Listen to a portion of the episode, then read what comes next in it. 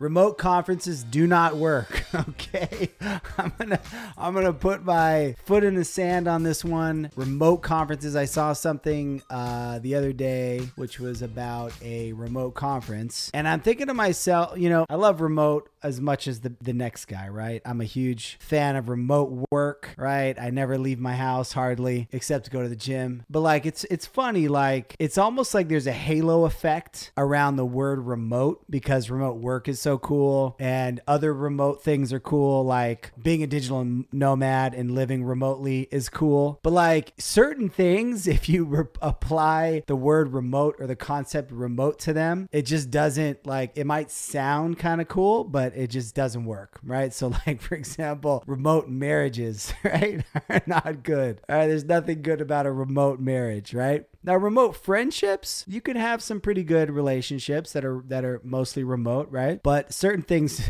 don't work so well. What makes remote work work is that this is going to sound very circular, but you know, you can get work done from wherever you are, right? And then you can produce the work, you can get the work done, and deliver the work, right? And you can do it on your own schedule wherever you are. That's that's great, right? Everybody's everybody loves that. So a remote conference, the idea of a remote conference is like, hey, we're to have a remote conference, everybody log in, you know, it's to be on the computer and we can all we can watch talks that are all virtual and maybe we can like talk to each other virtually, whatever. And I love the idea behind it. I, I love the idea behind making it easier for people to make it to conferences because it's hard to get to actual physical conferences and stuff like that, as well as expensive and everything. But what makes a conference a conference is not just watching the talk on video, right? Because there's videos for that.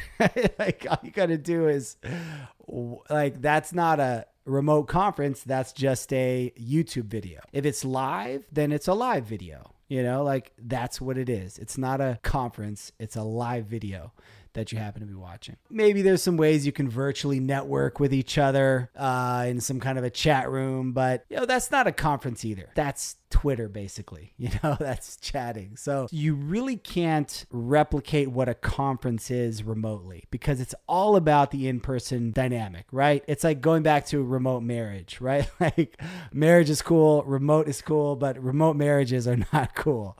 You want to be in person for that, right? So yeah, that's my thing. I know some people might disagree with me. I don't I don't mean to throw any hate anybody's way if they're organizing a remote conference. Again, I, I appreciate the effort into it. And maybe I'm wrong. Maybe there's transformational experiences that people can have at remote conferences, and maybe I just don't get it.